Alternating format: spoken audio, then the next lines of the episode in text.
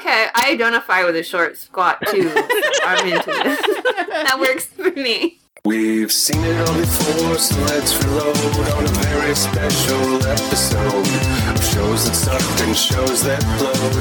Buckle up, buttercup, it's a bumpy road, going deep inside the mainframe secret code.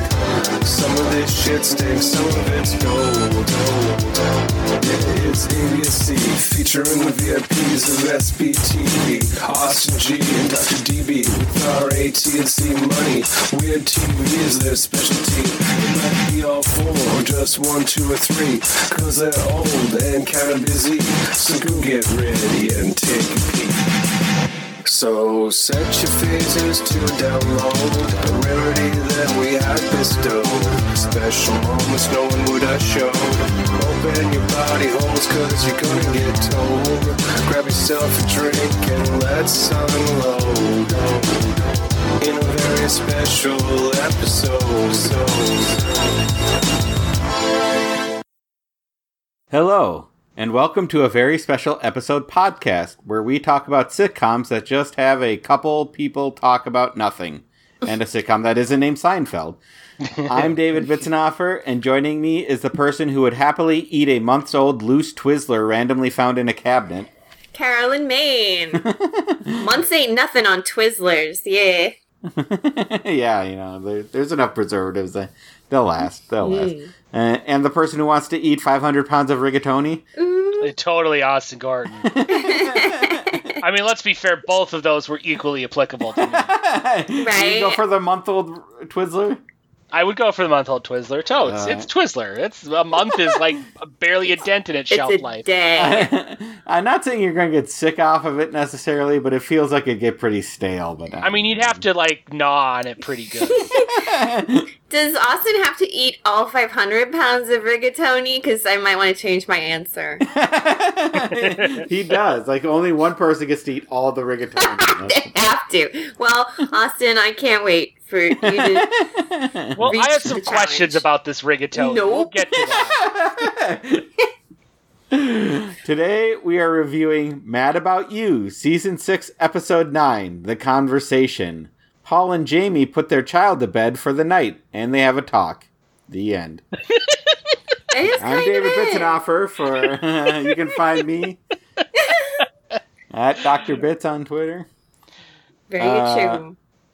What was I going to? I was going to say something else that was going to be hilarious, and then I forgot it. Uh, oh yeah, we're just going to say this starts our uh, Must See T V block. That all three oh, of us are yes. doing, right? Maybe yes, the twenty twenty summer theme marathon voted by you, the listeners. What did they vote? I don't know. Must it was T V. Must, must See T V was what we yeah. ended up with. We must uh, see this T V. We must podcast this T V. Yeah. We must start with Mad About You because Dave said Who doesn't up. want to talk Mad About You? Uh, Austin, do you have a relationship with Mad About You? Are you mad about Mad About You? I wonder how many like how many ad companies pitched some yeah, variation yeah. on that through the or just like T V T V guide articles that had some form of uh-huh. that in there. Uh-huh. I wish we all worked at the T V Guide in the nineteen eighties. Don't you I think know. we'd be That'd happier? It'd be a sweet gig. Shit. Sweet, sweet. Instead right. of we're doing this, right? Huh. Uh, I do not have a relationship with uh, Mad About You. I don't think I ever really watched it.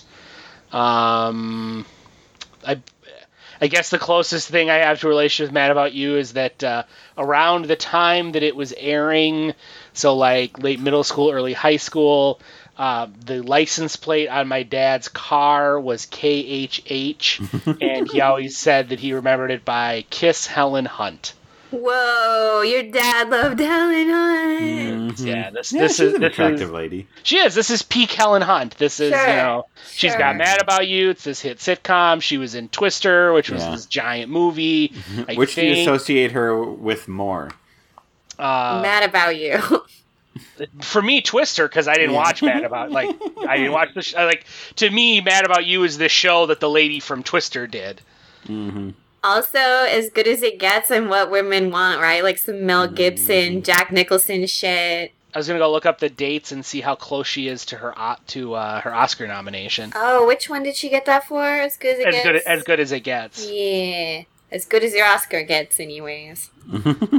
Right. So that was that. That was ninety-seven. Okay. Mm-hmm. So anyway, yeah, not a huge uh, Paul Reiser. You know, he I knew him from Aliens. Uh, He's so pretty in Alien. He wrote, ironically, given the subject of this episode, uh, a fatherhood book that I kept having to shelve in the humor section when I worked at Barnes and Noble. It was one of those like perpetual, uh, you know, per- perennial perennial titles in the humor category mm. from Paul Reiser. So, but you couldn't put in the actual parenting book section because it was too comical. Right, right. It was like, oh, if you're a stand-up comedian, you wrote a book, that goes in humor no matter what it's about. uh, Carolyn, do you have a relationship with Mad About You? Oddly enough, I do, even though oh, really? I uh, I didn't f- remember it until you mentioned it for your selection, David. And looking back on it, my spouse said when we were watching this episode that it's the Diet Coke of sitcoms. Yeah. So corny and so smooth. By the way, pregame sesh, David's really missing his vanilla Diet Coke, so if anybody has a hookup, D M him. It's so no wonder I'm, I'm more of a cherry uh, Coke okay. Zero person. I've Austin been there. The I've been there. Yeah, Coke I'm. Zero. I like my vanilla. Oh, I got it wrong. Okay, no, well, listeners, that's on you to hook the boys up, right? Get it right, people. I am full on just seltzer, just straight from the yeah. the nitrogen cartridge these days. Sounds healthy. Sure. Just say yes to nitrogen cartridges. Mm-hmm. Um, so I definitely, this, when Mad About You was airing, I want to say, what, ninety-three or whatever, this was when I was watching all the television. I didn't have a job. I was a child. I didn't have anything mm-hmm. else to do, apparently. So I definitely watched, like, parents dealing with their shit on sitcoms, and this is one of them. And I recall, David, that this was a very special episode, because oh, yeah. we'll get there. They dealt with this whole subject matter, and it's it's kind of, I remember like being a kid and being like, this this episode's kind of a bummer, and I think I feel the same way as an adult, but we'll get through it. Um, Paul Reiser is very pretty in Alien, so it's nice to see him here do his big thing. Helen Hunt, all those things he mentioned, and she was in this P S A where she like jumped out a window on drugs in the seventies. That's one of her early roles, so that's oh, yeah. cool. Yeah, I have someone. I remember that this was part of the early game Must See T V, and I remember kind of liking it. So that's my big relationship mm. with Mad About You. How about you, David, host oh, and choice yeah. maker? I really don't have much of a relationship with this show. To be fair, like I said, I've watched a lot of T V in my time, and I certainly watched Mad About You. Mm-hmm. But as you say, kind of a Diet Coke of sitcoms, just nothing ever really stuck, right? Very ephemeral, very...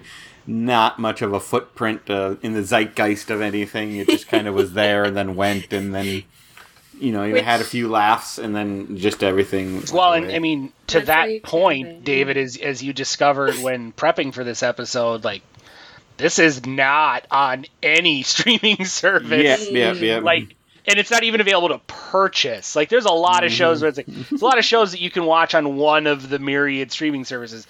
And if you can't watch it, you can probably buy it or rent it from Amazon's or Apple or whatever. This ain't nowhere beyond, like, the first season is on a couple of uh, purchase platforms. It just And, and I'll no throw this out, which is, in doing a little research, I learned that there was a revival of this, and they had a season just a year ago. No, could have fooled what me. Right? What the yeah, hell no, are you talking I, about?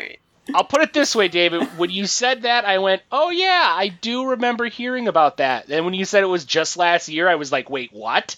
Like, I would have guessed, like, I don't know, two or three years ago, maybe? Well, in fairness, Austin, just last year was actually ten years ago. That's true. yeah, that is true. true. Yeah. I, yeah. But I, I had I not heard like... that. What? What? I got confused looking up some seasons, and suddenly it said, like, two thousand nineteen. I'm like, wait, what? What's going on here? And apparently they uh, they did a reboot. Not a reboot, like just a continuation, a revival of it. But... Are Helen and Paul in it still? Yep, yep. Wow, how tight are they keeping it? Like, Helen Hunt directed a bunch of the episodes that look like. Maybe Paul Reiser did too, her. But I don't know. She is a producer on this episode that we're about to get into, yeah. so it's nice to see her, like, creatively flex while she's yep. in the mix. Yeah. Uh, I will say, like, Paul Reiser, my re- recollection is just some guy I knew but didn't know how I knew. He was just a dude. But then I, he was on My Two Dads, and I certainly watched a lot of My Two Dads in its day. Was so. he? Was he one of the dads? Was he one yep, of the he, titular two dads? Yeah. he, he was dad. a dad. He was the buttoned-up uh, type A personality. Oh, that's not what he plays on this, huh? No, no. He's he would, a little more He was the Felix to the other dad's Oscar. Mm-hmm. Okay. And uh, Helen Hunt, uh, I knew, but mostly just from Twister and also thinking she was in Jurassic Park, which she was not. That's Close right. enough. Helen Hunt, not Laura Dern. Yeah, which uh, me in the nineties did not co- quite come to terms with. So, uh, this just in from our cracked research team. Mm-hmm. Uh, Helen Hunt had herself a, a, a December. This episode aired the sixteenth of December of ninety-seven, and on Christmas of that year is when As Good As It Gets was released into theaters. Oh, man. Wow. So, yeah, this is this is peak Helen Hunt right here. Yeah, yeah. I can She's feel really it. Flexing. We're peaking. Yeah. But uh, we can get into, well, we will. One thing, like, we did Must See T V. That was our, yeah, our theme for the summer. And so then, I you know, there's Seinfeld is what I think of Must See. Seinfeld and Friends, right? That's right, the that's two like big the two, ones that, yeah, yeah. yeah. Two bigs, and we've already covered them. Cheers wasn't a part of it, or maybe just at the tail end, but doesn't Yeah, I mean, this is where see. you and I talked yeah. a little bit, David, how mm-hmm. N B C has, like, marketed their Thursday night block of comedies and dramas in some variation of Must See T V since, like, the early eighties with Cheers and The Cosby Show and all that kind of stuff. Mm-hmm. Um, but w- Must See T V as a specific branding name and what most people think of when you say Must See T V is definitely, like, a nineties era yeah. post-Cheers construct. But mm-hmm. we feel like Cheers grandfathered it in. Very much yeah, so. Yeah, I mean, yeah, like Must See, the, uh... yeah. Must See T V grew out of N B C just sort of being a dominant force on Thursday nights. Like, that mm-hmm. was where... That Cheers dominance. Yeah. And so, yeah, so and we we have done both Seinfeld and Friends before, so I decided not to do that, and then I kind of thought about Mad About You, and every time I think of Mad About You, I think of this episode. Not that I really remembered the episode specifically, only the hype and advertisement going into the episode, which was just all over N B C for, like, the month going into it, or whatever, at least the week. Yeah, I think that's um, why I watched it. It was hecka hyped, wasn't it? Yeah, yeah and it was all about that, you know. It's about, you know, putting your kid to bed and them not going to sleep and staying up and Spoiler. like how That's hard that is on the parents, and they they couldn't they needed to do it as without commercial interruption to give the true feeling of what they're oh, going through right. to give the emotional weight, which is right. what they did. This was aired without commercial interruption, and and uh, it's all in and it's all in one take as yep. they It's a bottle episode, I think yeah. is what it's Um, well, yeah, it's well, a bottle episode yes. in that it all takes place on one set, one scene, mm-hmm. yeah, and then it's and then it's all shot in seemingly one take. I mean, there's mm-hmm. camera people have ways to uh, fool yeah. you with that kind of stuff. Nothing that I could really notice. It, it certainly seemed yeah. like it was all done in in one take. Usually, you have like a person walk in front of you, and they just kept it right. really tight with two right, people yeah. talking. I didn't see much room for cheats. I forgot they aired this without commercials, and it was mm. so hyped. This might be one of the most literally special episodes we've ever done. Yeah, so fun. I, I mean, we'll get into whether the episode itself lives up to that hype, but that that's what I remember is all the hype going into it and how emotional it was going to be and how representative of the parental experience it was going to be. And, and to your point, Austin, about it being one take, I do know Helen Hunt fumbles on a word very mm-hmm. briefly. Mm-hmm. It's just, that's the worst worst sound I've ever heard in my life. I know, please don't make me feel wor- worse than I already do. I'm sorry.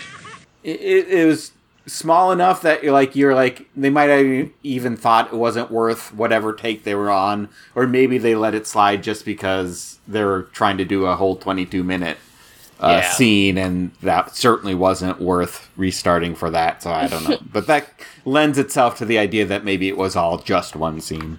That was, and, and, and her stumbling on that, that line, and a stumble isn't even, stumble is making it sound like it was way more obvious than it really yeah, was. Yeah, yeah, Um, she, that was that was the moment where I went, oh, right, this is all supposed to be one take, right? You know, one continuous scene. And really, the her stumble was only noticeable in that it was it sounded authentic to the way normal people talk, and yeah, yeah, it definitely sounded terribly it, like it just it, it rung very loudly in the inauthentic but very scripted world of T V dialogue, mm-hmm. where people don't say like um um uh yeah yeah uh, don't don't uh, mispronounce the word, the word and then just say the and, word properly right. right after that, and, you know, which happens very... all the time when you speak. I mean, right, listen to right. any time I speak on these podcasts and how often I stumble over my words. So so she you was just edit that out. She was unnaturally naturalistic in her flubbing of that. Yeah. Of that right. Line. Yeah. I was yeah. wondering if they left it in just to add the verisimilitude. No, I'm sure they blew right. the take, but. Yeah. I mean, it, but it, it was enough that you could have thought of. You could have thought that maybe it was intentional, but so yeah, I guess that's the introduction to this. So the episode starts with the child. Oh, okay, I guess we just have to go. What do we think of the child named Mabel? Oh, I forgot. um, I feel, feels like right for being picked on, right? And yeah, yeah, no, I feel like this. I could be wrong about this, but I feel like there was a trend in this era of like sitcoms giving kids atypical names, mm-hmm. like cutesy names or like old-fashioned names, where you think like if this was a real kid in real life, they would just get picked on for having a, a weird name. And I feel like Mabel probably fits into that uh, into that category, but I don't know. Yeah, well, there was the big thing in the two thousands, like they had the kid named Apple, right? Yeah. Oh yeah, yeah. Well, there's weird names. And what's yeah. weird, but this one just feels so old-fashioned, right? Yeah. And that's what I. Yeah, this struggle. is this I, is weird in that it's old-fashioned for yeah, nineteen ninety-seven. And I try not to judge names, and obviously this is a sitcom character; they don't have any real feelings. But uh, I always go back to my grandmother's name, Agnes, and I'm like, no one's ever naming their kid Agnes, and Mabel seems very close to Agnes, right? Like, yeah, you're just a stone's throw from Agnes when you're using Mabel. That's right? Just way too close, you know. I don't like. Know. Even my name, I go by Carol a lot, and that's already, like, aging out. I'm kind of one yeah. of the last millennial Carols. Wink. And Carol's just, like, a name where you can you have to make a casserole good. So. It's just part of the contract. Right, I have to up my game. That's what I'm saying. And I have a lot of, uh, I have a lot of sensitivity for weirdly named kids, oh? because I was weirdly named. I was the other end of the spectrum, where Austin isn't really an old-fashioned name, but in nineteen eighty-one, it was not a normal name that oh, kids yeah. had. And so I was always was there when I was in elementary school. I yearned to be a Mike or a John or a David Kyle. Or something, David. You know, no. something, uh, David. I was something normal like that that could be nicknamed, and instead I was Austin, and nobody else was named Austin, and. All that kind of I, I had a great middle-of-the-road name, not too common, not too rare, perfect, and no one ever called me by it, so, you know. That's true. David really is just a nice evergreen name. Like yep, it, yep. Did, did they call you Doctor Bits in kindergarten? What? Uh, no, you're right. I, I got David through elementary school. I guess it was more... It was... high school, right? Like freshman, yeah. definitely. That's maybe in eighth grade. When you got your I doctorate, was, uh, yeah. Yeah. Well, I didn't get the doctorate till later. Well, I always tried to have the doctorate, but yeah, usually just bits, bits all the time. Uh, yeah, I always give my mom a hard time because now that she's old and gets persnickety about things, and she works in elementary school, and does her, like, has a hard time pronouncing weird kids' names. And I'm like, look, you named your kids Austin and Ian in the mid-eighties. You have no stones to throw about people with weird names nowadays. Yeah, that's why at the end of the day, I do try to stay away from, like, I don't know, sounding like an old fuddy-duddy. Like, in my day, we had regular names. Now people have irregular names. What do you mean? Uh, so... Yep, so it starts with them putting Mabel down for to sleep. Well, uh, it starts with an opening theme. Oh, yeah, it does. Uh, this is part of the Diet Coke of the sitcom, because that opening theme just kind of uh, washed off my back like water on a duck. Goes so smooth, burns a little, but yep, no yep. calories. Exactly. Yeah. Uh, the theme song's there. We all know it. It was weird. My spouse ended up like singing along with it, and it's like, yeah. how many... Do you know? We never have talked about it before until right now, David, and we're learning about each other. I'm trying to think of it again, and I can't remember, but I know. What I do I? Something, something like I do. Tell me yeah, who. Yeah. Shit, why do I know I can love my heart as much as you? Shit. Going to the final frontier.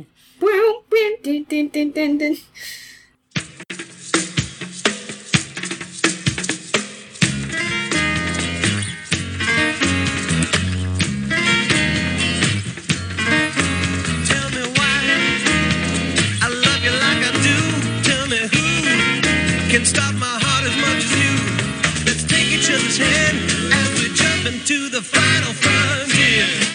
And it's just like Helen Hunt and Paul Reiser doing uh, New Yorky things in black yeah. and white. Yeah, yeah, yeah. Yeah, and then their names have like a purple or green color bar behind them. That's the mm-hmm. pop of color. It looks very nineties shapey. And they are. They're just walking that dog they have by like bags of trash in New York in black and white.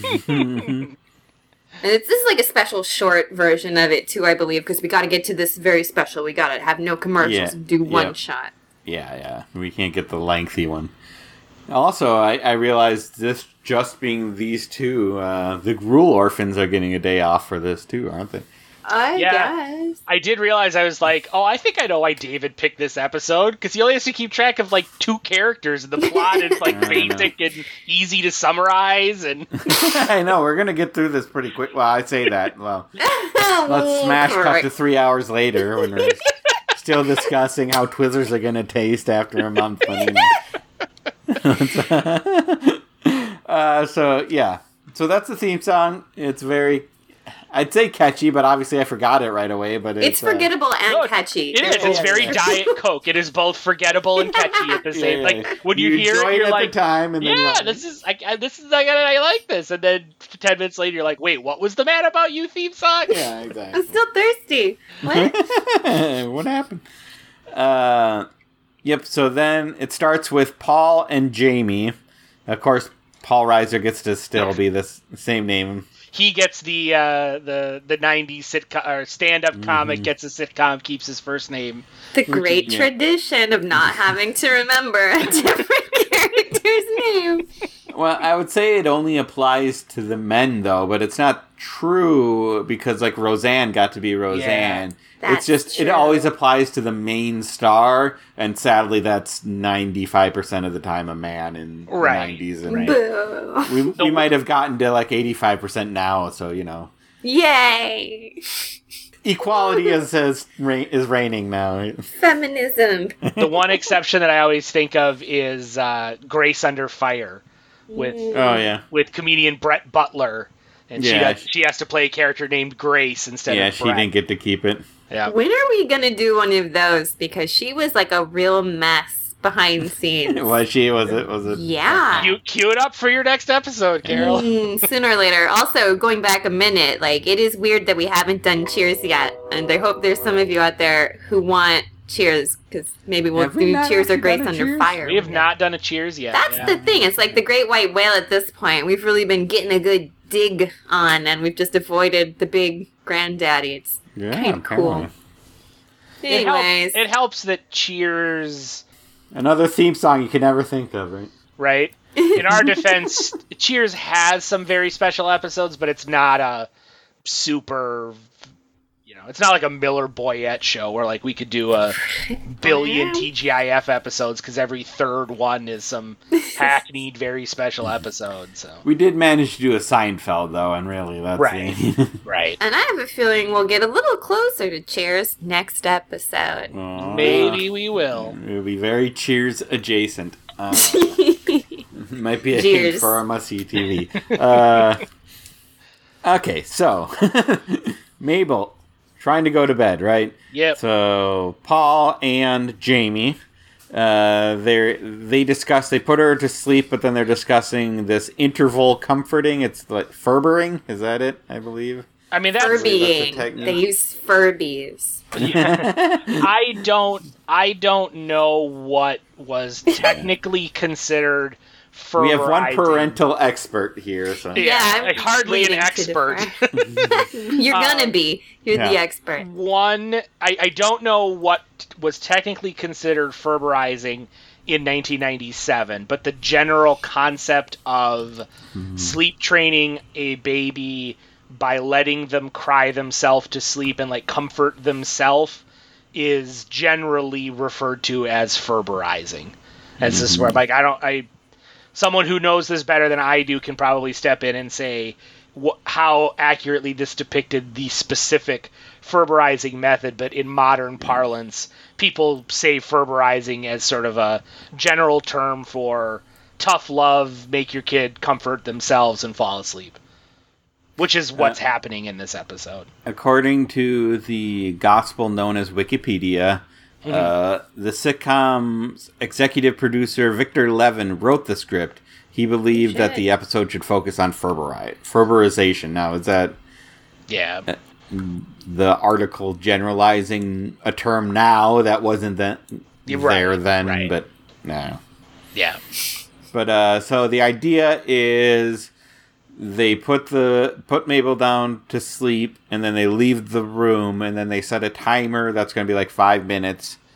And then if she's not asleep, they can come in, but n- only one of them, I guess, and they can't mm-hmm. touch her. They can only t- talk to her, and then go back out, and then set an interval for like ten minutes, and then fifteen, and at, and keep increasing the interval until she falls asleep. That's the basics, anyways. Yeah. Yeah, is that still regarded, or is it more frowned upon? It, they kind of make it seem, like, hard in this episode, and I know that's mm-hmm. the point or whatever. Yeah. And I know, like, with every baby or child, they, like, get to a point where they have to self-soothe. But right. putting it on a clock when it's an infant, this I is can, a little wild. As as the token parent Please. on our podcast, and and only speaking from my own experience, I can tell you that the general... term of Ferberizing, this general notion of self-soothing and letting them cry themselves to sleep and all of that is generally well regarded these days. It's what all of the sort of, you know, parenting books and classes and medical professionals okay. and all of that tell you to do. Now, I never was given any instructions that were as hyper-specific as what you're talking about with this, like, five minutes, then one minute of non-contact yeah, comfort, yeah. then ten mm. minutes, then two minutes of non-contact. And, and so I don't know if in nineteen ninety-seven this was what was being sold as Ferberization. It's certainly not what I was sold as Ferberization in twenty fourteen, twenty fifteen, when my son would have been young enough to be going mm-hmm. through all that kind of stuff. But the general notion of self-soothing and letting them fall asleep on their own and all of that is... generally what most people are, are told to do, and I assume okay. do at this point. Okay. I feel, I feel like with at least what this sh- episode is displaying, it's very, like, gamified, where, like, you have to wait five minutes, then you can go in, but only one minute, and, like, mm-hmm. if the baby sees you sometime between, then it's all over, like, your baby's mm-hmm. life is ruined, and then...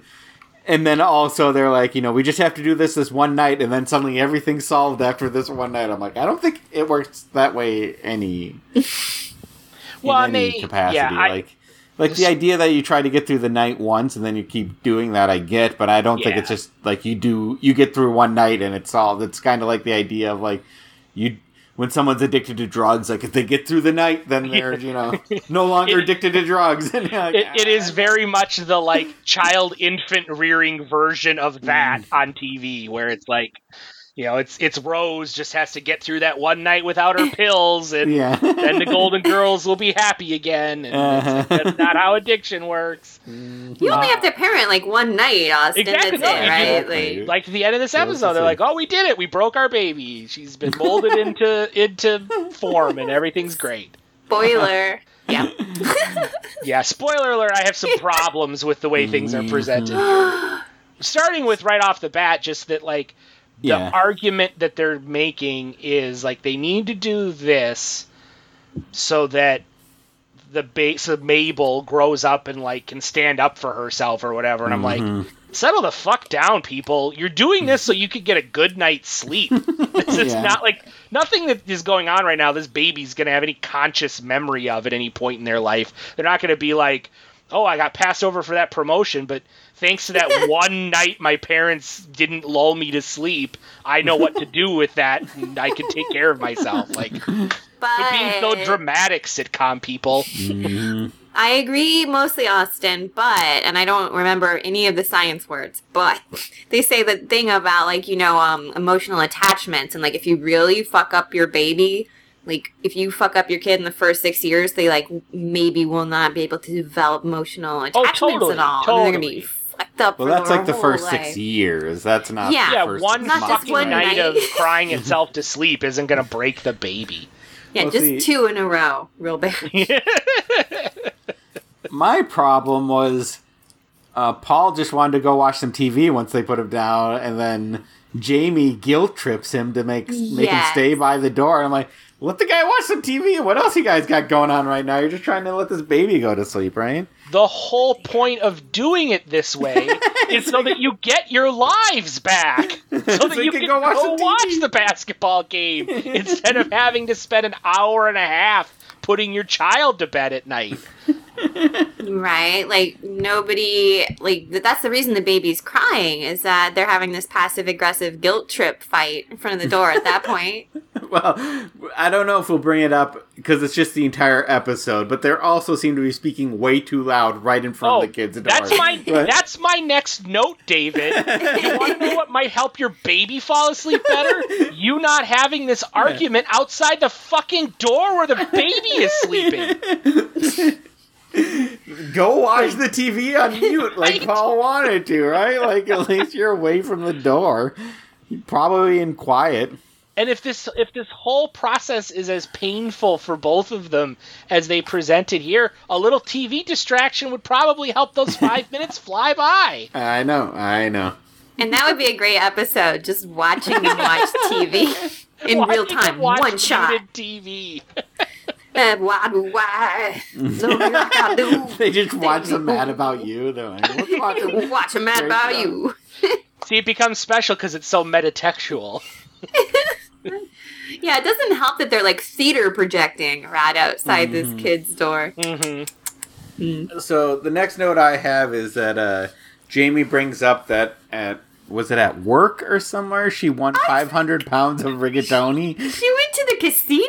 Or did I, she go to... I thought she went to like a... It sounded like she went to like a restaurant or something. A and deli? It. Like a deli, you, you yeah. Like, okay, yeah. You know, it might have been like, a deli name, but it sounded like I went to a casino and got five hundred pounds of rigatoni, and I'm like, yeah. fucking sign yeah, me I don't up. Know if this was like, what? I don't know if this was one of those like drop your business cards in the fishbowl situations, or if she was the like one millionth customer, or they just bring up this whole like, oh, B T Dubs, I won five hundred pounds of rigatoni, and well, it's that's, being delivered next week. That's so my note. Amazing. This feels like a weird time to bring this up. Like that.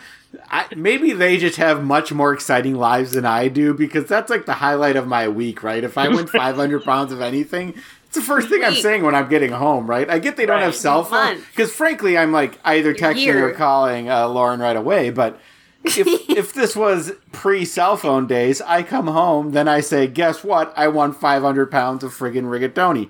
Don't yeah. know what we're going to do with this five hundred pounds, but it's coming. We're going to figure something out. It's going to happen, baby. Yeah. I can't believe this part. I'm so enamored by the very concept. I wanted to blame it on the nineties, like Diet Coke. And how did they get this? The rigatoni should have been like a season-long arc, too, right? Like...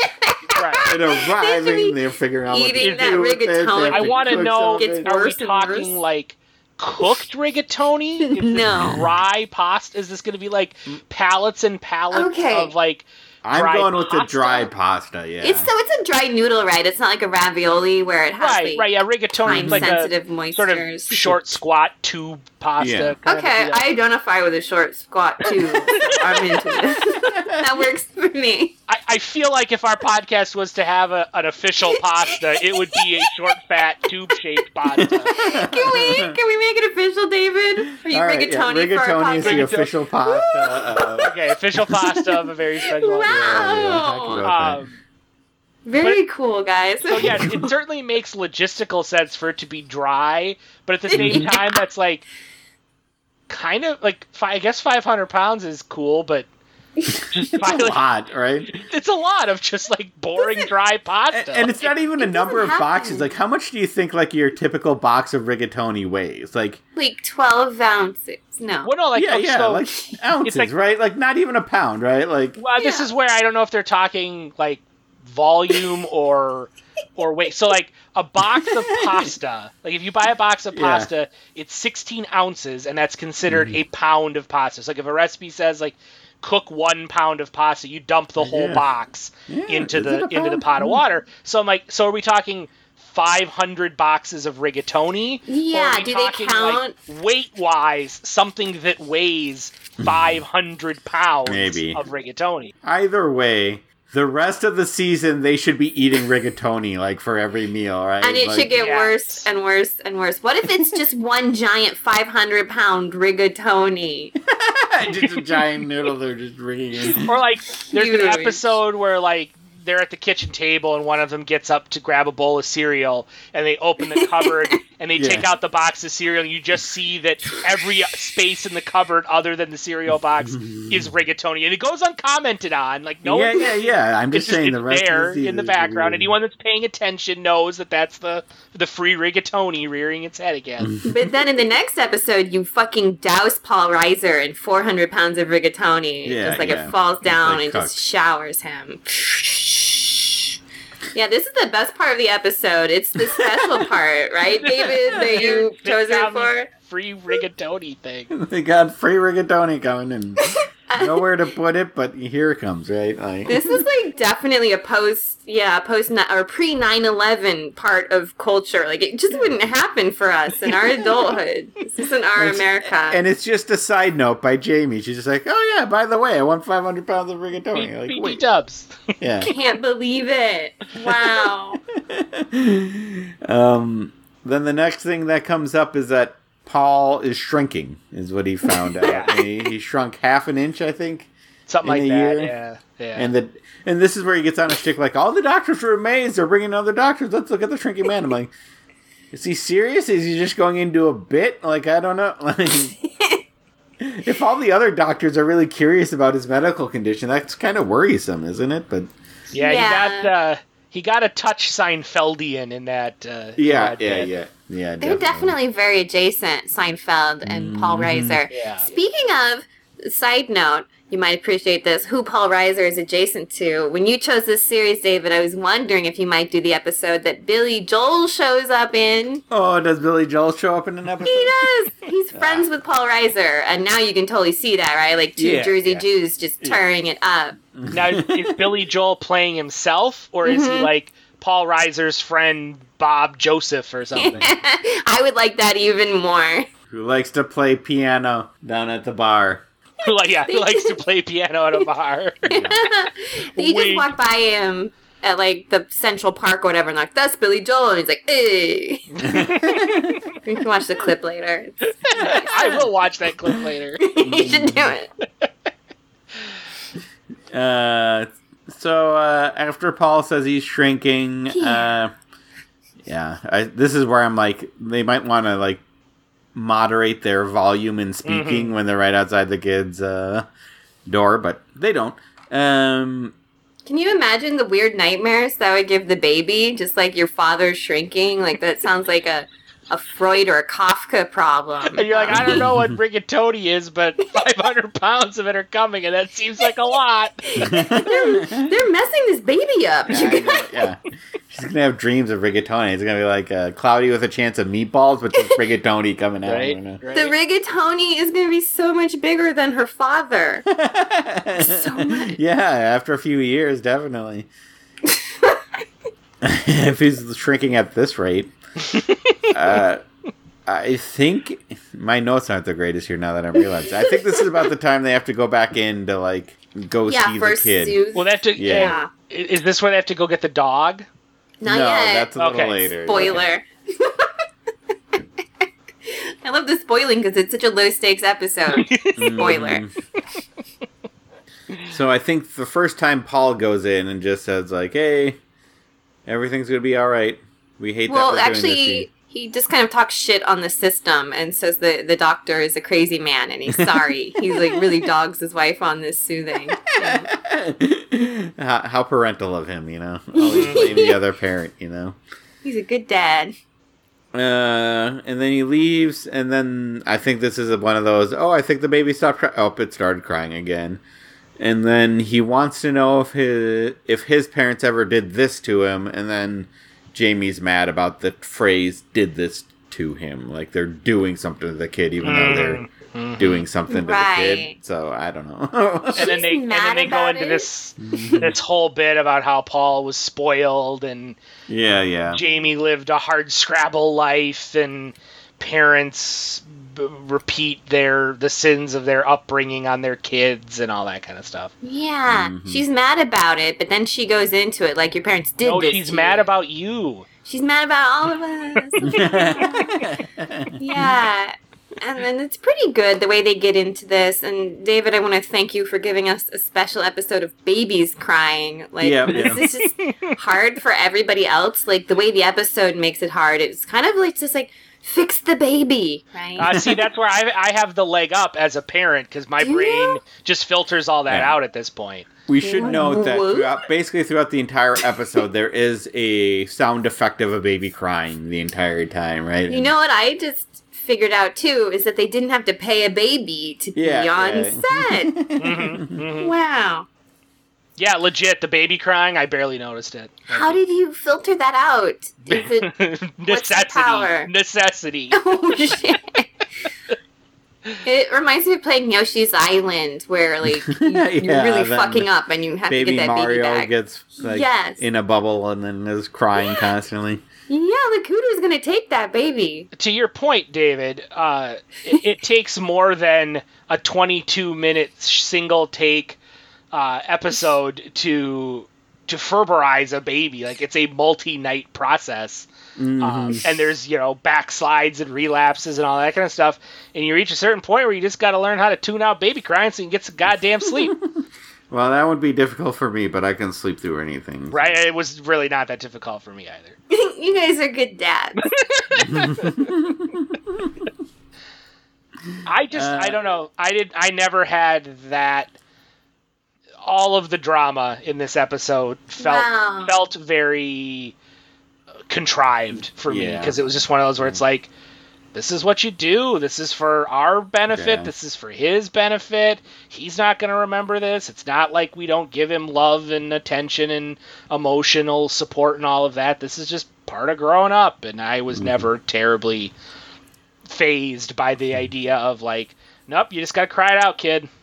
How did Christy did, feel about it? Yeah. Uh, a little bit more broken up about it than me, but never to the point of, like, comically Crying wanting to sneak into the room. Like, you see this in sitcoms. Like, this uh-huh. is this is certainly the only sitcom that's sort of gone all in on this as a concept, but it shows up in tons of sitcoms where, like, one parent wants to do this and the other one's the big softy that just can't abide the tears, and they have to, like, you know, comically block the doorway to keep the sensitive spouse from barreling in and rescuing the infant. And I mean, it bothered Christy more than it bothered me, but she also recognized the necessity of it. It wasn't like I had to set an elaborate trap to keep her from sneaking into his room or something.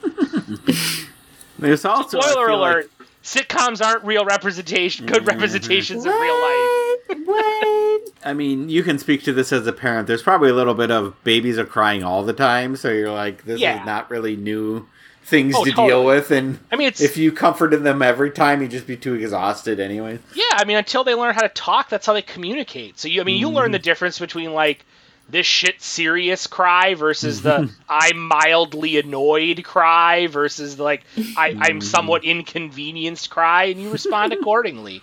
Okay, so I don't have baby experience, but I have a couple senior pug dogs, and one of them is wild all night these days. Yeah, so I kind I, I kind of totally get parenting is what I'm saying. Yeah. I understand. Basically a parent herself is what. No, I, there are there are eerie similarities between children at certain ages and dogs and old pugs with dementia and night howling. In, in many ways, a dog is just a toddler who never grows out of it. That's the thing. It's like now that they're fifteen years old, they're getting worse. And when yours is fifteen. Well, it'll just be different. Yeah. Drive a car. Worse, but worse in a different way. Exactly. Not, not the right. same cool kind of way. uh, this is where, like, one of the things I noticed is they're setting the times, but I feel like they're fudging a little bit on it. Yeah. Because they said five minutes was up, and it felt like it was like three to four minutes, and then I was That's like, "That's just um, the comedy stylings of Paul Reiser." Maybe they started early, but then they got done in like ten minutes, but it it was like eight minutes into the episode, so I don't know. It, if I cared more, I was half tempted to go back and like watch it again and actually see how the the mm-hmm. timing synced up, because they seemed like they were. Like one take, one shot, real time kind of a yeah, thing. Yeah. And so then when they give themselves those time markers, you'd think that they would all line up. But I had the suspicion that they didn't. And then I was like, I, I don't care enough to do that. You guys are right that this needed the big twenty-four clock. Yeah. Yeah. Yeah. Yeah. I mean, yeah, we could get into it. I wonder if they really want to do like it. This bottle episode of them and the single take of them just being there, you know, in real time kind of thing. And I just wonder if this episode would have worked better if they actually had some time lapse in there. So mm-hmm. they could have been dealing with this longer so they could be more emotionally drained by the end. I mean, right. We'll get into it, though, I guess. Oh, did you not buy it? Was it not enough of a journey for you? Uh, basically, yeah. I yeah, mean, it's like yeah. twenty minutes. yeah. Uh, the thing I thought was, not to spoil it, but if you could get your kid to bed within twenty minutes, I think ninety percent of parents are saying, sign me up. Like, yep, sign me up. I will take twenty minutes of of, yeah. of crying if that means that all I have to do is twenty-minute bedtime. Mm-hmm. Yeah. Dang. I mean, by the end of the episode, Paul Reiser's eaten month-old Twizzlers like he's been on a desert island, and it's like, you've been standing at this door for fifteen minutes, settle down. Austin. But isn't that what we're all Helen doing? Helen Hunt, Austin, let's get sorry yeah sorry Helen I Hunt mean, is leading it, but they both were, and that's not what you guys are just doing full-time during quarantine, come on. Be no, look, I'm not objecting to the Twizzler eating, I'm objecting to the eating it like they've been on a starving desert island for that's me. Just how you eat Twizzlers. The framing of the eating like it's some sort yeah. of desperation. Right. Uh, sure, sure. So the kid still cries. Jamie is having a problem with this, so Paul sings to her some weird song that I don't know. It's a bit. Yeah. I don't know. Yeah. Is it? Katie, beautiful Katie, you're the only girl that I adore. When the moon shines over the mountain, I'll be waiting at the kitchen door. That's sweet. What is that? My grandfather used to sing that. I always thought he had a stutter. And one day I was listening to the radio, heard Rudy Vallee singing the exact same way. He gets clapped her and like like to claps. Yeah, yeah. Because people he does are pretty a little pumped ditty. About this song he sings that involves some stuttering that he didn't realize wasn't just his uncle's stutter. That's right, and people act like that's a huge joke. He thought his uncle stuttered. What a yeah, goofus. Yeah. The audience was so here for this. They they were feeling it, man. Mm-hmm. And this is where Paul discovers that they have a cabinet he never knew existed. So mm-hmm. yeah. that prompts him to open it, and so he finds a Twizzler that's been in there for who knows how long. I mean, I don't know if it was brand name Twizzler. I just, it's definitely the cherry licorice stick, right? Like of yeah. some sort, like yeah, a red yeah. vine or something. It was, so if I say licorice, it wasn't the black licorice, uh, anise flavored. That's all I'm trying to say. Anise. Is it anise, right? Isn't it? It is anise. Yeah, yeah okay. That's what it I'm is. I'm just laughing because it's close to anus and it tastes like butt, so it's all appropriate. My dad loves anise. Awesome. I know. My father-in-law does too. And they tell you about it, which is inappropriate. It's okay to love it. You know, you gotta be open to all these new experiences, you know? You just like... I think it's freeing that he can talk about his love of anise, you know? We were we were uh, playing Candyland with Liam over the weekend. Oh, and, shit. And one of the, it's like Licorice Lagoon or something like yeah. that. And he was like, why is some licorice red and some licorice black? I'm like, because some people like to eat things that taste terrible. You're like, because oh, all licorice shit. matters. Yes, oh, all licorice. Hashtag all licorice matters. Uh, uh, I like all licorice, but it's Red Vines over Twizzlers. No, no. Yeah. See, I'm, I'm a Twizzler. We're Twizzler. Person. We're we're Twizzler folks here in the Midwest. Well, no, you guys not, are awful. Not my wife. My wife loves Red Vine, but she gets yeah. it. No, I think better Red Vine half. Is, I don't think Red Vine's good. I'll be honest. No, I'm what not a big the? fan. Weird texture. Oh. Yeah. Oh, the wax means it's good for you. Don't we have a coworker who likes Red Vine though? Uh, probably. Doesn't Jeremy like Red Vine? I can't. Fuck Jeremy. This is riveting conversation. This is riveting. Yeah, this is riveting podcast. The people at home, yeah. I want the... you to have Jeremy as a guest now, and just like yeah. grill him about licorice. About his Red Vine. Skype him in. Uh, can we talk about? Uh, can we talk about the dog yeah. now? Other riveting oh, conversation. So, what does Paul discover in the cabinet? He finds the Twizzler. Or Red Vine. I think it was a Twizzler. It looked very Twizzler-esque, didn't it? Yeah, yeah. Uh, and then he discovers a magazine, an architect. Is he Paul architect? That's what I didn't look at. Oh, yeah. Probably. Maybe. Because was he a male sitcom star? Yeah, exactly. He's a male sitcom star who's not also a comedian or a tool man. So he probably is a uh, architect. Oh, Uh, see, the crack research team doesn't get the night off, just like yeah, yeah, yeah. Wake up, wake children! Him up, wake, wake up. him up, Austin. How are they? Yeah, he is. Well, you know, they're they're built for quarantine better than most they people, are? so yeah. yeah, they're used to making do with very little, so and not going out. Yeah, exactly. I mean, they never time. get to go out, so this is just normal operating mm-hmm. procedures for them. They're better than everybody. I guess he's a filmmaker. Okay, oh, yeah, that, that does ring a bell. So I don't know why he has an architect magazine, but he does. And uh, Jamie is... Uh, blah, blah, blah, blah, blah. Doesn't say. I don't know. She's yeah. a lady. Yeah, she's a lady. uh, yes. She's a wife, Austin. She's yeah. a wife. Uh, and Paul's yeah, a so wife he guy. finds a copy of Architectural Digest. Yep, yeah, he's got that. And then they also find a pic. Who did they find a picture of that apparently Jamie has a crush on? Uh, um, now that's okay. going to bother me. I didn't write it down. And uh, because it's Sylvester Stallone's house is what's yep, in the, yep. the Architectural Digest cover story. Does she like Sylvester? That would no. be no, it's somebody else. He's a bit too bad boy. Yeah, yeah, yeah. I'll put a right, clip in. Yeah. We'll figure it out. I feel like it was like Dick Clark or something silly like that. What? Yeah. yeah. I mean, I guess he used to be very hot. We just think of him like seventy forever, though. I mean, if I was a ninety-year-old lady and like ninety-year-old oh, Dick yeah. Clark was walking by, it's on. Dick like, that Clark. On, you know that. Um, yep. Yeah. No, he is cleaning up if he's dating in his age range. Holy shit. It's going to be insane. Hey, look at this, honey. Hey, a little picture of your little boyfriend, Tom Brokaw. I'll take that. So then we get, they find out that their dog is missing, and they realize it had snuck into the baby's room, but they have the door closed, so they're not supposed to go in. So now they got to figure that out, right? Jamie here, she's like, oh, now the baby is panting and scratching. Oh, no, the dog's in the room. Mm-hmm. And I'm, yeah, how's the dog stack up to all those weird rules they have? Well, well they clear- said panting and scratching, and the dog was not panting and or scratching when they opened the door, but that's enough. Right, the dog something. was clearly, like, on the other side of the room, because then Paul has to, like, army crawl his way in because yeah. of some weird rule about how the baby can't see him except during their designated yeah. crying break. Or you lose the game, time. Austin. I don't know what's so or you lose, Yes, exactly. That. Or you lose the game and have to go back to square one. Um... Also, as someone who has dogs who follow them into babies' rooms, that dog was in that room for a way too long period of time without it being known.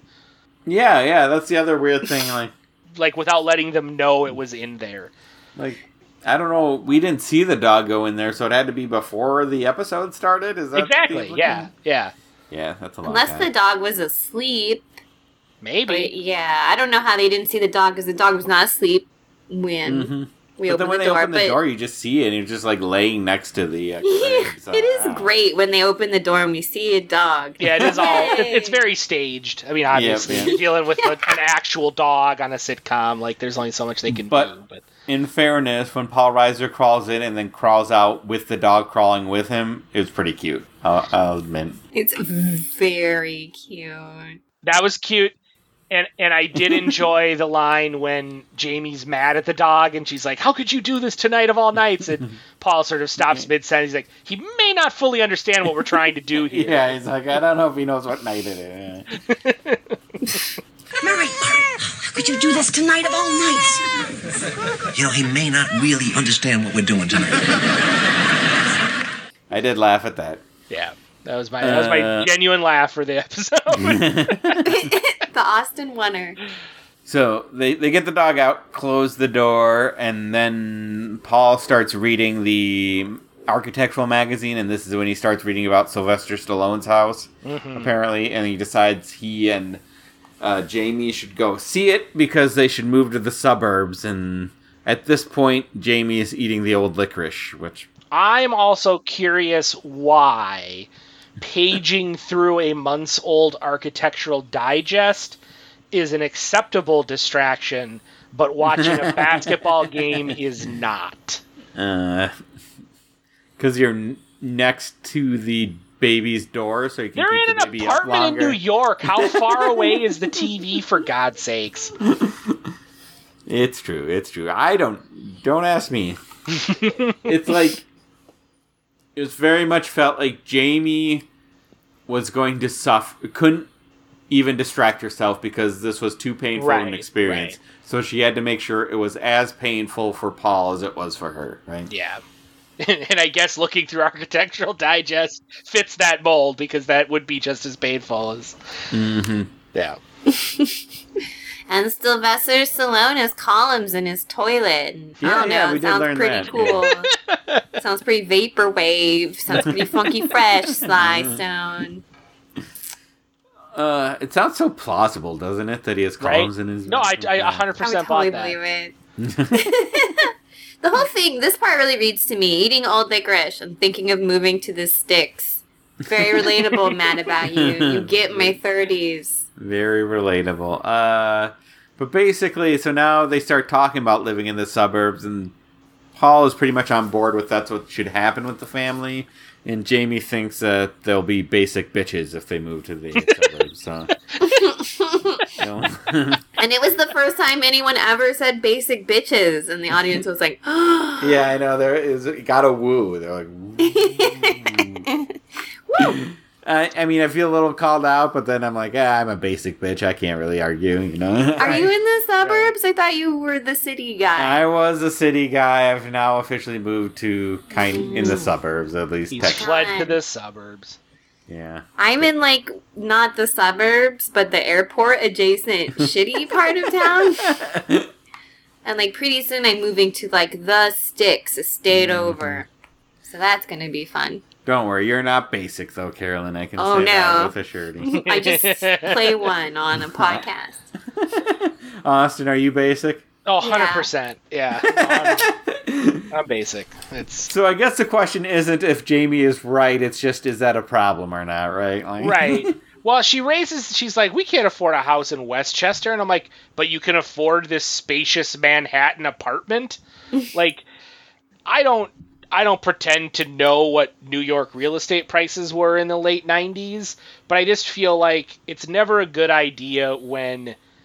sitcoms, especially ones like based in in a big city where characters live in big, elaborate, well-designed sets because they're mm-hmm. characters on a T V show, bring up the issue of money in that way. Yeah, I know. It, because it's just never like, rings it, true, right? Right, and it's just it's it's a thread you don't want the audience pulling mm. because we're we're all willing to just be like, sure, Monica can afford that that apartment on a chef's and part-time waitress's salary. It was rent-controlled, Austin. Yes, rent-controlled. um, and we're fine with that. Like, it's suspension of disbelief. But until you draw attention to it, and then we start thinking about it again. And so as soon as she's like, well, we can't afford a house in Westchester. I'm like, well, you're affording this palatial apartment. I'm only seeing, well, like, one door of it, and I can tell it probably costs more than my entire house. Well, it's one of the problems they have with these New York sets is part of it's like you're doing a T V set, so you need it a bit spacious for blocking and whatnot, right? right? Like, right. You just don't want it to be as cramped as a New York apartment would be. And so part of you can just kind of suspend your disbelief, being like, oh, okay, it's a little exaggerated for the camera. We we can understand that. But but they always put in multiple rooms, too, and you, that's something you just can't fake, you know? like Right. Like, once you put in an extra bedroom, that now your apartment is already, like, five hundred thousand dollars or whatever the equivalent would be in rent, you know? It's like... Yeah. You've lost it. But, uh, but yep, everyone, every they love to uh, put their... set their sitcoms in New York, and they also love to give them palatial apartments and yet not have them be super rich, which you'd have right. to do. Cause... And I'm and I'm fine with that. Just don't make money a plot point. Yeah. Just don't make me think about it. Yeah. Uh, but then uh, Jamie is starting to get worried about how different of parents they are.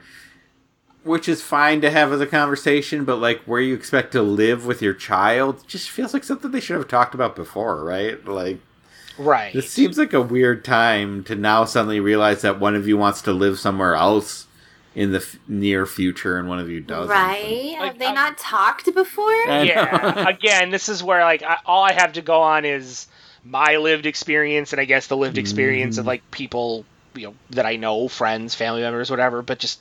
I feel like that's such a sitcom-y thing to not have these kind of discussions until after the baby is born. Or like, hey, David, we've mm-hmm. talked about the, like, we're going to get married and we're engaged. And what? You want to have kids? I yeah, never want to have kids. Oh, we got to break up. And it's like, no one really doesn't have that conversation until, like, the day of their wedding. Everyone yeah, talks yeah. about, you know, that gets brought up in casual conversation mm. long before you get engaged. Like, it's... Yeah, I mean... Now, obviously... There are people, cases of people lying, right? Like, lying, or mm. something happens, their mind mm. changes over time, whatever, circumstances change, I get all of that. Mm. But this notion that, like, Jamie and Paul have never talked about where they want to raise their kid, despite now having a kid, just seems very contrived. Yeah, yeah.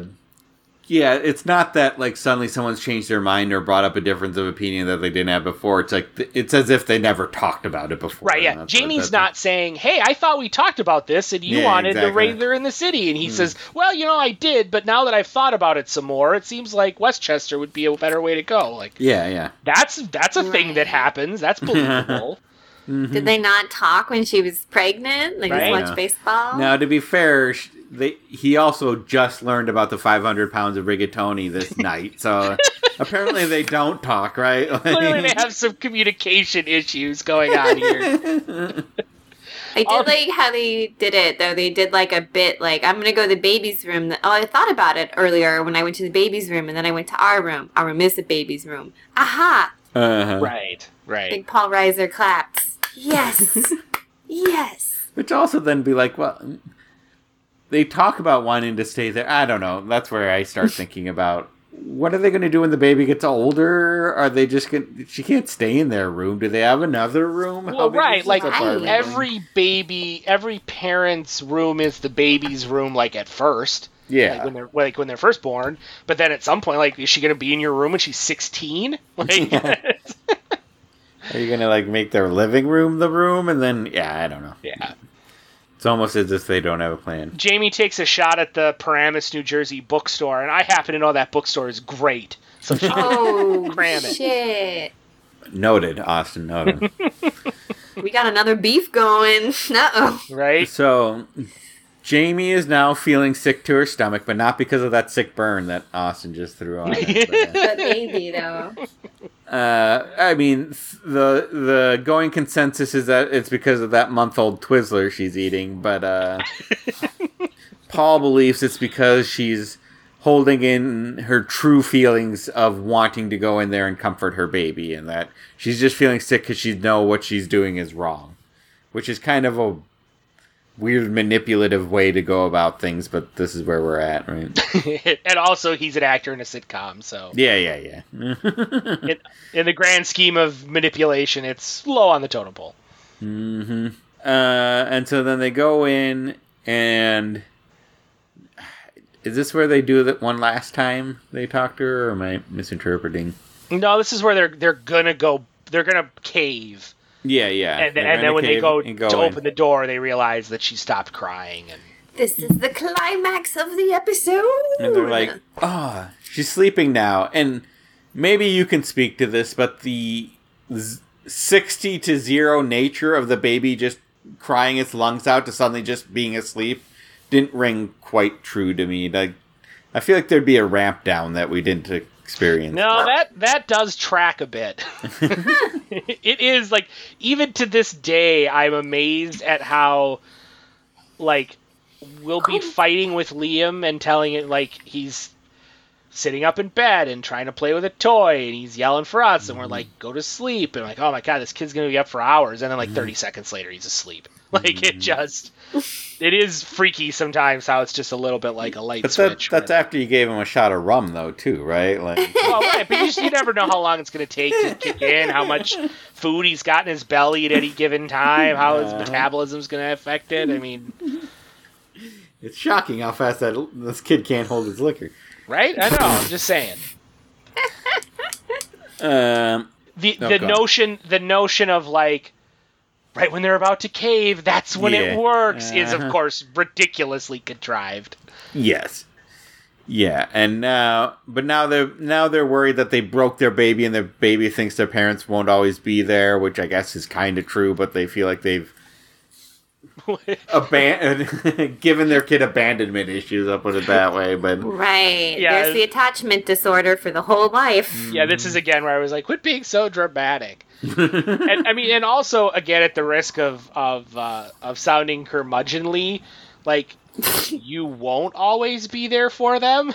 Like, yeah, I know, I know. Like, well, that's... that that is something the kids and parents have to learn, that they're that's like, the... there's going to be a point in life where, like, kid has to make it on their own. Like, not that you don't love them, don't support them, won't help them how you can, but, like, mm-hmm. the kid's gonna go out in the world, and someone's mm-hmm. gonna push that kid down, and they're gonna have to figure out how to deal with that, and you're not gonna be there, and that's part of life. Yeah, you'll be dead after getting murdered viciously in your sleep. Oh no, David, what what have you foretold this? Listen, I don't know anything about an axe murderer coming for you in five years, Austin. Oh, no. Oh, well, at least it's Austin. Also, the kid's like six months old. She's not going to remember this. I know. I know. And, and and again, this is all over like twenty minutes, which as much it just doesn't seem that long a time for putting your kid to bed. It's really not. It's like, not uh, at all. It's kind of a long time, though, because they keep this baby crying the whole time. It's like, my Yoshi's going to get busted. It's not that mm-hmm. long a time. My Lakitu's going to take this Mario, then no one's going to be in all the f- further Marios. We're going to ruin an industry if I don't get this baby immediately. All kids are different, and I'm certainly not an expert on this. I would think twenty minutes is below average for what most parents have to deal with. I'll put it that way. I think they get, I think they got off light, and yeah. I think, and I guess we can. Uh, the this part of the episode ends with then Jamie saying, "Well, now she wants to turn back the clock because her kid's growing up too fast now, right? Because now she can get to sleep without them." Oh shit! How very poignant, I guess. I don't know. Right. Um. And then they play the Cher song. If I yeah, could turn I back could time. Turn back time. If I could give if it all to my way. And all of a sudden, and all of a sudden, Jamie's wearing assless chaps. Yeah. That was such a look. Ah, oh, Stadium Rock legend. I guess we could get our my overall analysis. I kind of sprinkled it throughout. There was this. Well, first, David, we have we have the the Yeah, right. A stinger. We can get to where they hang the lampshade. Like, over the right. closing credits, they're watching a T V show that's all done in one shot. Like, you don't see the show. They're just... Could anyone yeah, tell which show it was they were referencing? It no, seems specific. I, I couldn't. I don't think so. All and right, no, no, no. Very much hanging a lampshade on Paul Reiser, like, talking about how difficult it would be to do a single episode... or an entire episode as a single scene, how much work it is for the actors, and of course, uh, Jamie is pushing back, is like, well, that's their job, what's the big deal? And that's kind of the joke, but it also feels very much like a uh, way to pat themselves on the back without completely yep. seeming like they're patting themselves on the back, you know? Right, right. It seemed like a big J O to me. For Yeah, exactly. J O It's basically Ooh, like when tiny. a movie has a plot hole and then the characters just point it out, and then like the writers think by pointing it out they've solved the plot hole, and you're like, no, no, it's still there. Like that just somehow makes it worse because now you're aware of it. I feel like that kind of worked in Looper, but just because they made it broad. Yeah. yeah. I, yeah. But yeah, so that so that wasn't part of the single scene, right? Like correct, that was correct, very different. Yeah. And, and I, I think guess, they had a commercial break in there at that point. Yeah, yeah. They might oh, have, finally. Yeah. Got to sell that Diet Coke. Am I right, guys? I mean, in the copy we had, there is very clearly a spot for a commercial break. Mm-hmm. And whether they did that fade out, fade in the first airing, I don't know. I'll put it right. Back. Yeah, because I have Question. to I have to yeah, assume that when this went to syndication, there was no... Yes. That they yeah. put... They cut it up for commercials. Question. Do you guys remember the Diet Coke commercial with the super hunky guy? Was that the, wasn't it, was it Diet Coke or was it Diet Pepsi? The one where all the um, ladies are like looking out the window at him? Yeah. Yeah, the, off, the ladies are in the office and there's like a super construction hunk, like yeah, a building yeah. across, and they all just start like peeping mm-hmm. him. Oh, yeah, they're so like, hard. oh, it's two o'clock, it's two o'clock, so they all have to like go out and look because that's when he's going to hit the Diet Coke button and start takes his shirt off and starts drinking it. Yeah. David doesn't I remember wish... it at all. No, no. David and me are like hand in hand on that. No, I, mean, I, I remember that. Perhaps not as viscerally as David, but I do remember it.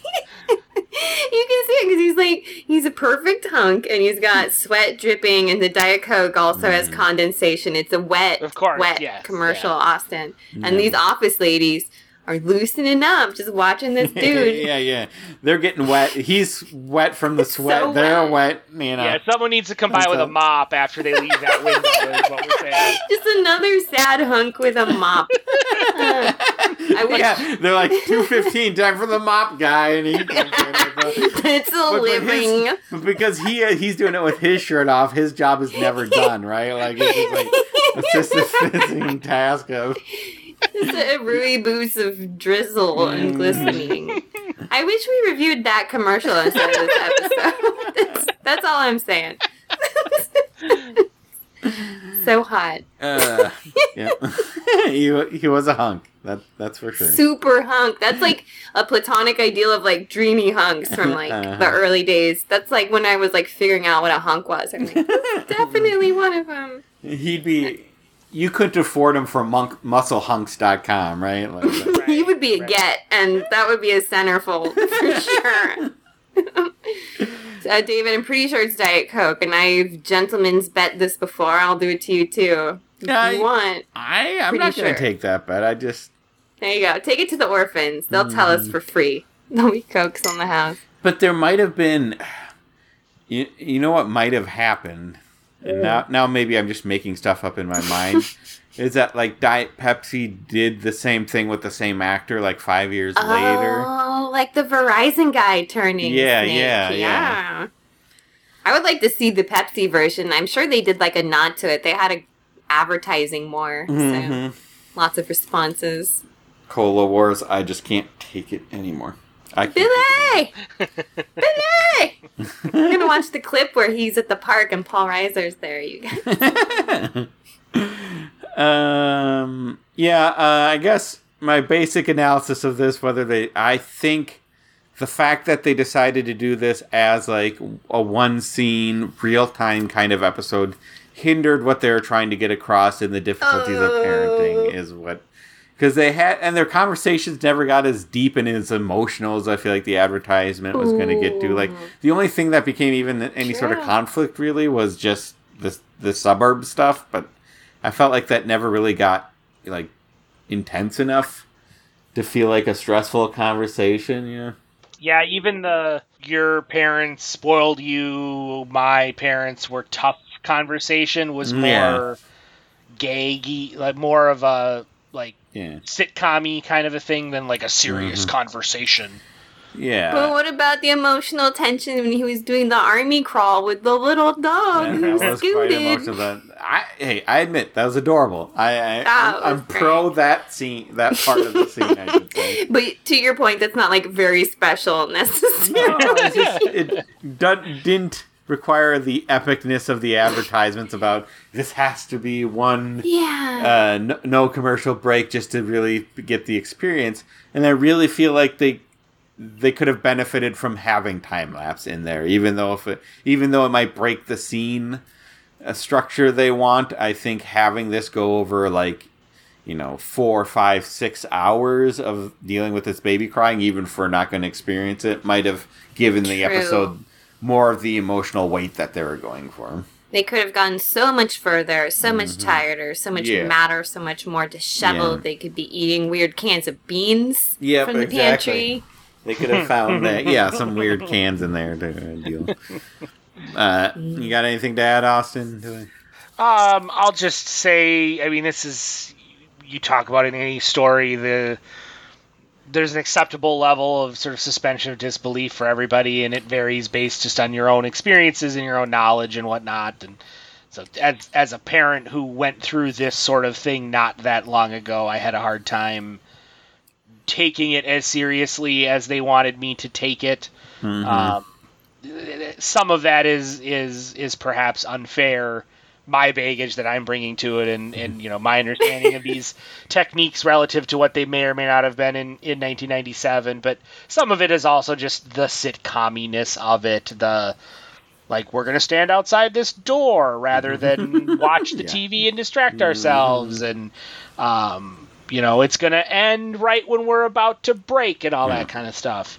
Um, yeah. Made it less effective for me. I will say one thing I'll give it credit for is that consistently throughout the episode, Paul, the man, was the one who was having a harder time of it than Jamie, the woman. Like, she was the one that was pushing, like, tough love mm-hmm. and we need to do this and it's for the best. And he was the one that was like, I can't handle listening to my baby cry. And I feel like far too often in these kind of stories, that's that sort of that's flipped yeah. around, and it's the traditional mm-hmm. gender roles of, like, the mom can't take it and the dad has to be tough love. And so it's nice to see it's, that flipped around. It's true. He was also shrinking, so he put that out there. And he was also, like, in, we didn't get to this, but he was in stocking feet this whole time, and Helen was wearing, like, some Adidas track gear. It was pretty fly, honestly. Yeah. But Paul was wearing socks the whole time, and I don't know if they had it then, but by now certainly I'm sure it's referenced on Foot Wikipedia under Paul Reiser. And look, let's, let's be honest, they buried the lead in this episode with the five hundred pounds of rigatoni. Where yeah. is that spaghetti? Yeah. When are we getting that? Well, it sounds like, like, I might be, correct me if I'm wrong, this almost sounds like it was a double whammy for you, Austin, of the parents were putting more weight on what they were doing than you kind of felt that seemed true. Right. But then also the entire process was easier than you have found too, right? Like, correct. Yeah. So it was like mm, more difficult emotionally for them to do it, but then the actual process of doing it ended up being easier than your experience too. Yeah. So. Worst yeah. of both worlds. Mm-hmm. Yeah. So they just seem like big drama queens. So. Exactly. Exactly. Uh, Carol? Yeah, I'm um, waiting for that spaghetti. Yeah, waiting that, for it. Chekhov's rigatoni. Yeah, it's rigatoni. The fat tubes, that's what we want here. Do you guys think rigatoni knows poker, Tony? Hey, yo, I'm rigatoni. Ooh. mm, I'm poker, Tony. I'm choking on my chips here. Gabagool. I'm ready for another episode of Sopranos. Um, let's see, a couple things. Okay, so backing up a little bit, like, with the abruptness of how the baby falls asleep mm-hmm. and how they never showed us the baby, I was kind of just thinking that the baby died. Maybe the dog ate it. Maybe it just fucking died. You're you know? Like, well, so. This took a dark turn. Yeah, exactly. This is a very, very special episode. episode. I yeah. can't wait for the next one when they're eating spaghetti at the baby's funeral. Just like it'd be rigatoni. Rigatoni. Yeah, that's a kind of spaghetti, right? Not no? really. Shit. Oh, shit. It's, I it's fucked a kind up, of guys. Pasta. Yeah. Well, all, like all pasta is daddy, you know? Like I know. Paul I mean, Reiser. I don't really discriminate for my for my pastas. I'll take but, anything you got for me, but, you know. But I am very glad that we got a podcast, variety of pasta. It is rigatoni. This is canon. And our official pasta. We took us long enough to commit, mm-hmm. guys. Um, I thought it was pretty special. I do like hearing from a resident. You called it baggage, Austin. I think of it as experience. Like, you have a child. He's alive and happy singing. Good job. Yeah, I think maybe this episode stressed me out when I was a kid. Like, it just seems like parenting is nonstop guilt. But actually, mm-hmm. you just have a baby. And you just keep it alive, right? That's most of it. Yeah, it's that's he, your main he, goal, right? Like, yeah, it is. Yeah. It, are, are, are, is it still alive? Okay, well then we're we got a leg up on the situation. Seems like yeah, really Tamagotchi-esque, right. Less a Furby that's going to learn and grow. No, it's one so of those the, things where, like, you know, yeah. I, I've talked a lot through our podcasting history about how I've always wanted real life to be more like T V, uh, yeah, and, and am consistently disappointed when it's not. But but having a kid, I am glad that having a kid is not like in T V, because when go. they deal with it at all in T V, it's usually made out to be a, a whole lot worse than it actually is. That's good to know. Yes, I thought it was special. I also thought it was funny, David, how you shit on their one take because they were clearly so proud of it. Ooh, ouch. Ooh. They loved it. You burned. They, they, they really They were jerking themselves up with a whole stinger. Mm-hmm. You kind of ruined it, but... Um, I, yeah, I want to... I'm a party pooper. What do you want from me? Yeah. They really did build this up with so many, like, promos, and the commercial-free was a huge thing. So mm. I think it was somewhat special because it freaked me out about psychologically ruining a child and just that constant cry.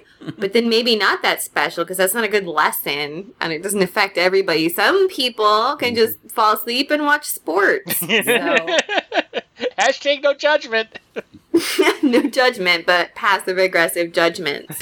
Um, and the dog part was very good. And yeah, if you just edit this down to a ten-minute clip, do that dog crawl and some licorice on the rigatoni. Yeah, that's all pretty you need. Special episode. Yeah. yeah.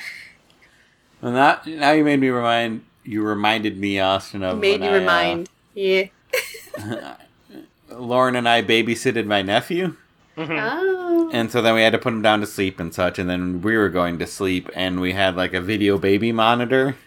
Mm-hmm. And as we were going to sleep, I'm looking at the monitor, and I just started staring at it. And then Lauren goes like, "What are you looking at?" And I'm like, "I feel like I haven't see- seen him breathe in a few minutes."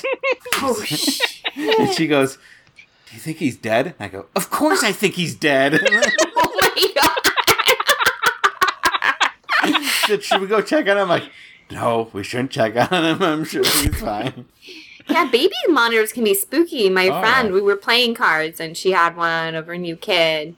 And then you just look at it, and it's all in that, like, green vision that, like, ghost hunters use. Yeah, exactly. Paranormal activities. Uh, and, like, yeah. the frame rate's really s- slow, so it's, like, right? like, a jerky movement as if they Weird move. Weird jiggers. Or it yeah, looks like they're like, not moving at all if they're just, like, sleeping. And... Like, the frames glitch a lot, and yeah, there's, like, exactly. weird pixelization, and it just looks like, like, it's just, like, a baby ghost cam. Like, yeah. where's my baby, and what ghosts are there? And then there's, like, a guy in, a, like, a... black and red striped sweater with claws on his hands standing over the baby for a while, and you're like, I don't know if that's supposed to be there. It's probably just a weird thing with the monitor. You're like, yeah. You have to okay. tap X and no on him three times before he goes away. And then you and then you turn on the audio and you just hear him like dishing out delicious puns left and right. Yeah, exactly.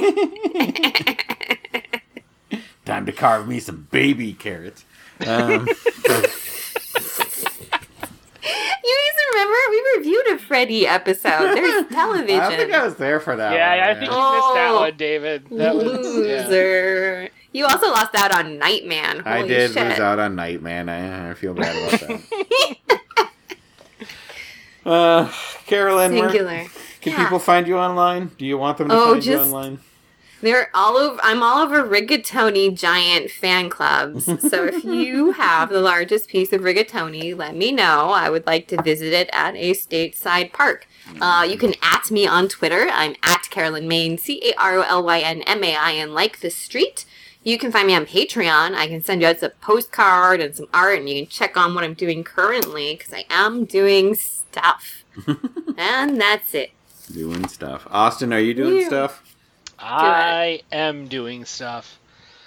Uh, you can find me on Twitter, where you can tell me what a terrible parent I am, at Austin Martin. and, I'm gonna. Uh, yeah. You can read my writing at the real gentleman of leisure dot com and patreon dot com slash G O L.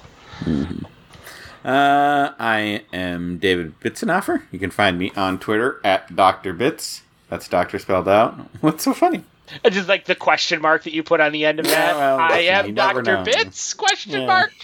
Well, he's not. Yeah, exactly. Uh, yeah, and maybe at the real gentleman of leisure dot com if I decide if something I want to write, which kind of is happening, but I don't think there's an audience for it, so you know.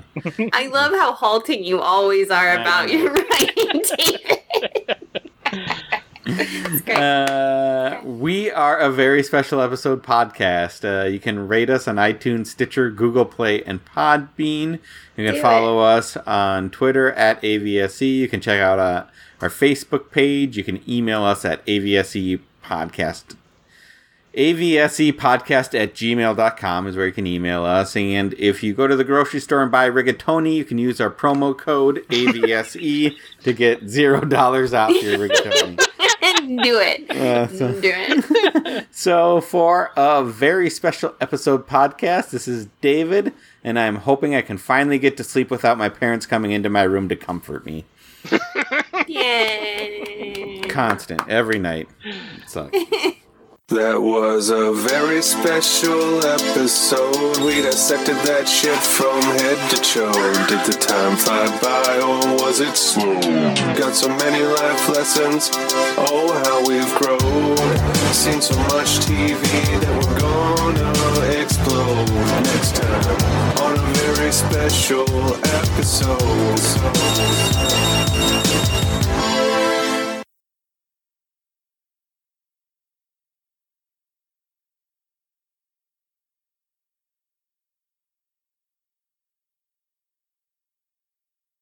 There was a Twitter thread I once saw by like a comedian or something, but he was going. It was presented as archi- like uh, historians going through the decades to find the number one song of every decade, right? Okay. Then, yeah, archivists. Yeah, yeah, yeah. And so archivists? nineteen ninety was If I Could Turn Back Time, I believe, right? Or was that two thousands? That, I forget which one. No, that, it was in that the was, nineties. That was nineties. Yeah, ninety would be about It would right. be timely perfect yeah, for ninety. This episode, which is why our listeners believe wink, that it's in there, for real. Anyways, so it keeps going back in the decades.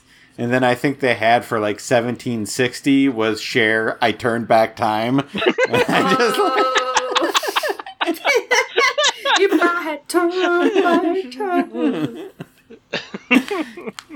Uh, that's someone else's joke that I found very funny. Uh, good joke, whoever. Yeah, yeah. Whoever yeah, you eight, were, good eight, on you. eighty-nine is when that is when that came out. So. eighty-nine, Shit, so it might have been the, eighty, the yeah, nineties. Yeah.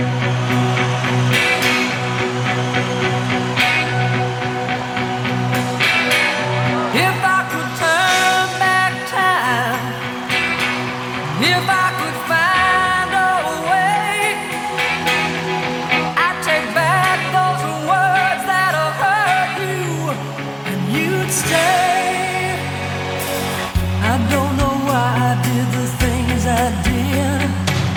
I don't know why I said the things I said.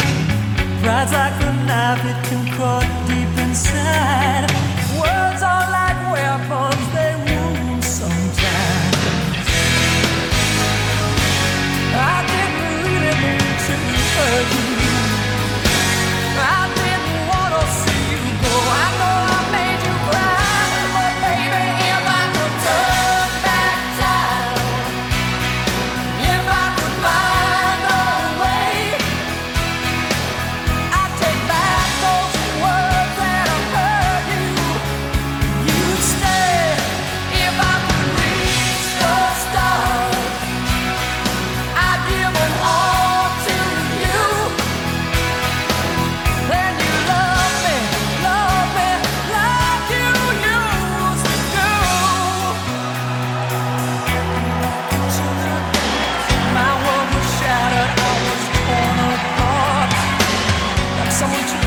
controls it deep in my heart.